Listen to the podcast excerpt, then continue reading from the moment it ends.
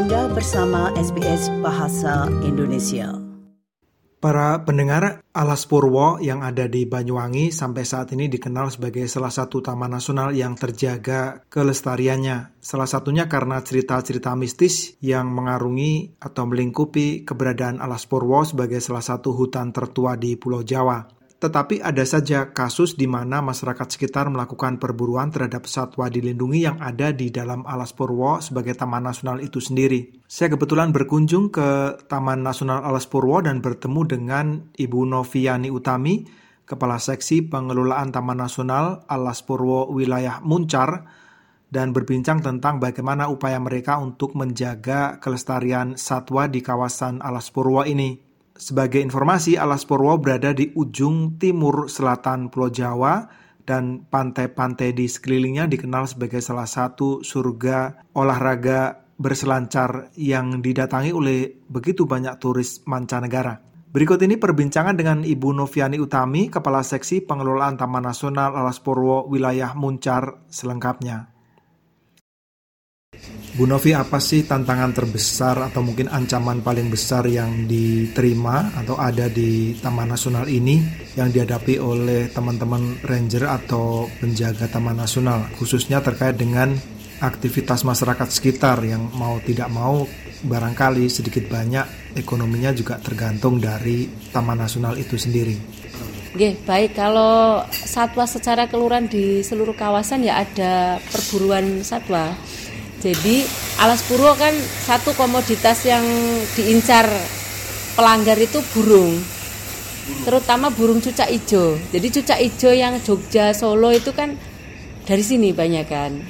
Dan setiap lomba itu biasanya cucak ijo alas purwo itu menang.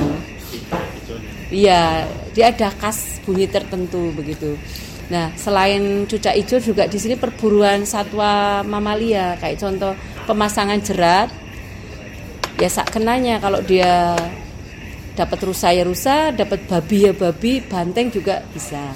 Banteng, banteng juga ditangkap oleh masyarakat. Banteng, banteng juga diburu pakai jerat ataupun juga pakai dulu pernah 2018 itu perburuan menggunakan senpi rakitan. Senpi rakitan kali e, amunisinya kali bertujuh. Itu di wilayah seksi 2 dulu, saya kan di seksi 2. Ya ancaman perburuan menggunakan senpi rakitan maupun jerat, pemasangan jerat. Jadi pelanggar itu kan dia masang jerat di jalur satwa. Kan dia sudah tahu ini jalur satwa. Dicirikannya kan mereka lihat ada bekas pasti kotoran dan jejak kaki. Nah mereka pasang di sepanjang jalur.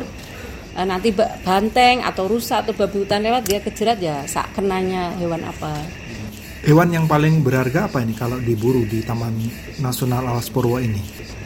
Macan tutul juga ada ancaman perburuan juga di daerah utara kalau macan tutul itu. Pasangnya jerat juga, jerat menggunakan seling. Bu Novi kemudian kalau boleh tahu bagaimana cara antisipasi atau upaya yang dilakukan untuk mencegah atau setidaknya mengurangi penangkapan gelap oleh masyarakat ini yang tentu melanggar hukum. Ya kita antisipasinya kita patroli karena kita sudah resort base management jadi di semua resort ada kantor, ada personil, sistemnya piket. Jadi kami tidak pagi datang sore pulang tidak. Yang di lapangan sini sip-sipan, ada yang 31, ada yang 21, tiga hari masuk, satu hari off, ada yang dua hari masuk, satu hari off. Disesuaikan dengan kondisi dan e, pelanggaran di masing-masing resortnya kan berbeda-beda. Kalau boleh tahu masyarakat itu datang dari banyak tempat atau sebenarnya cuma warga sekitar Taman Nasional Alas Purwo ini? Yang berburu, ya biasanya dari masyarakat sekitar, sekitar kawasan dan juga kan kayak e, perburuan banteng, perburuan satwa besar itu sudah ada kayak mafia terorganisir lah biasanya. Nah kalau yang burung masyarakat sekitar, jadi sekali masuk selama berapa hari di dalam kawasan, terus nanti keluar sudah bawa banyak lebih dari pasti lebih dari 10 lah. Karena kan untuk masuk aja kan butuh butuh apa modal ya. Modal yang tidak sedikit dan pasti harus nyalinya harus besar kalau masuk di alas purwo yang sebenarnya. Kita ini kan posisi di pinggir tempat wisata kan pinggir sebelah barat bukan alas purwo yang sebenarnya gitu kan masih ada hutan yang lebih lebat lagi di sebelah timur gitu perburuan itu murni dilakukan katakanlah karena faktor ekonomi orang terpaksa melakukannya untuk makan begitu atau para pemburu ini pemburu profesional artinya memang pekerjaannya itu untuk mencari uangnya itu. Jadi kalau yang yang perburuan burung itu sebenarnya mereka punya lahan garapan di luar. Mereka punya entah tegalan, entah babatan yang di perhutani mereka punya. Tapi kan mereka pingin uang yang instan, cepat, besar.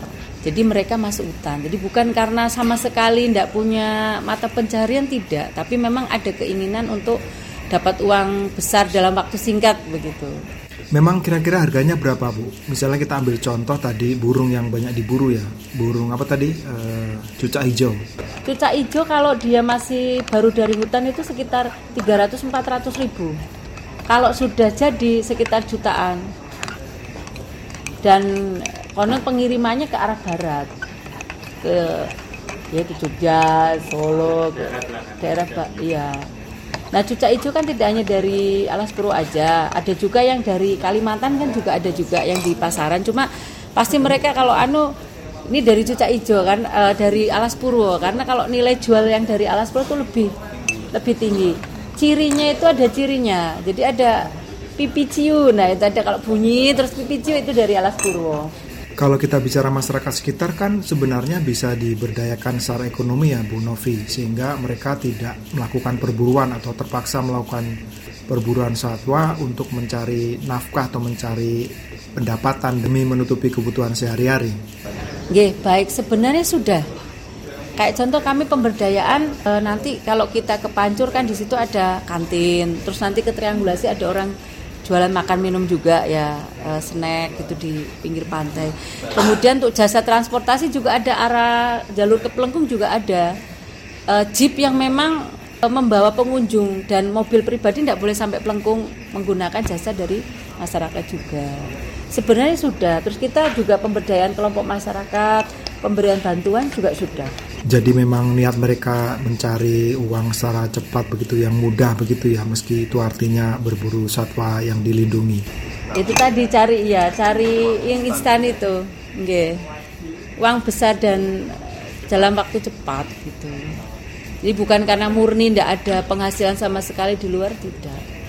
Kalau perburuan seperti macan begitu apakah juga terjadi di Alas Purwo karena kalau kita dengar kan lebih banyak tindakan-tindakan seperti itu terjadi di Sumatera misalnya di Jambi di Sumatera Utara begitu. Kalau di Alas Purwo bagaimana Bu Novi? Uh, upaya perburuan sempat uh, ada juga tapi biasa di daerah yang sebelah utara. Tidak di sini. ada tapi tidak tidak apa ya mas ya tidak semasif kalau di Sumatera itu tidak. Tapi upaya itu juga ada karena kalau macan tutul yang di alas pura itu diambil bagian-bagian tubuhnya.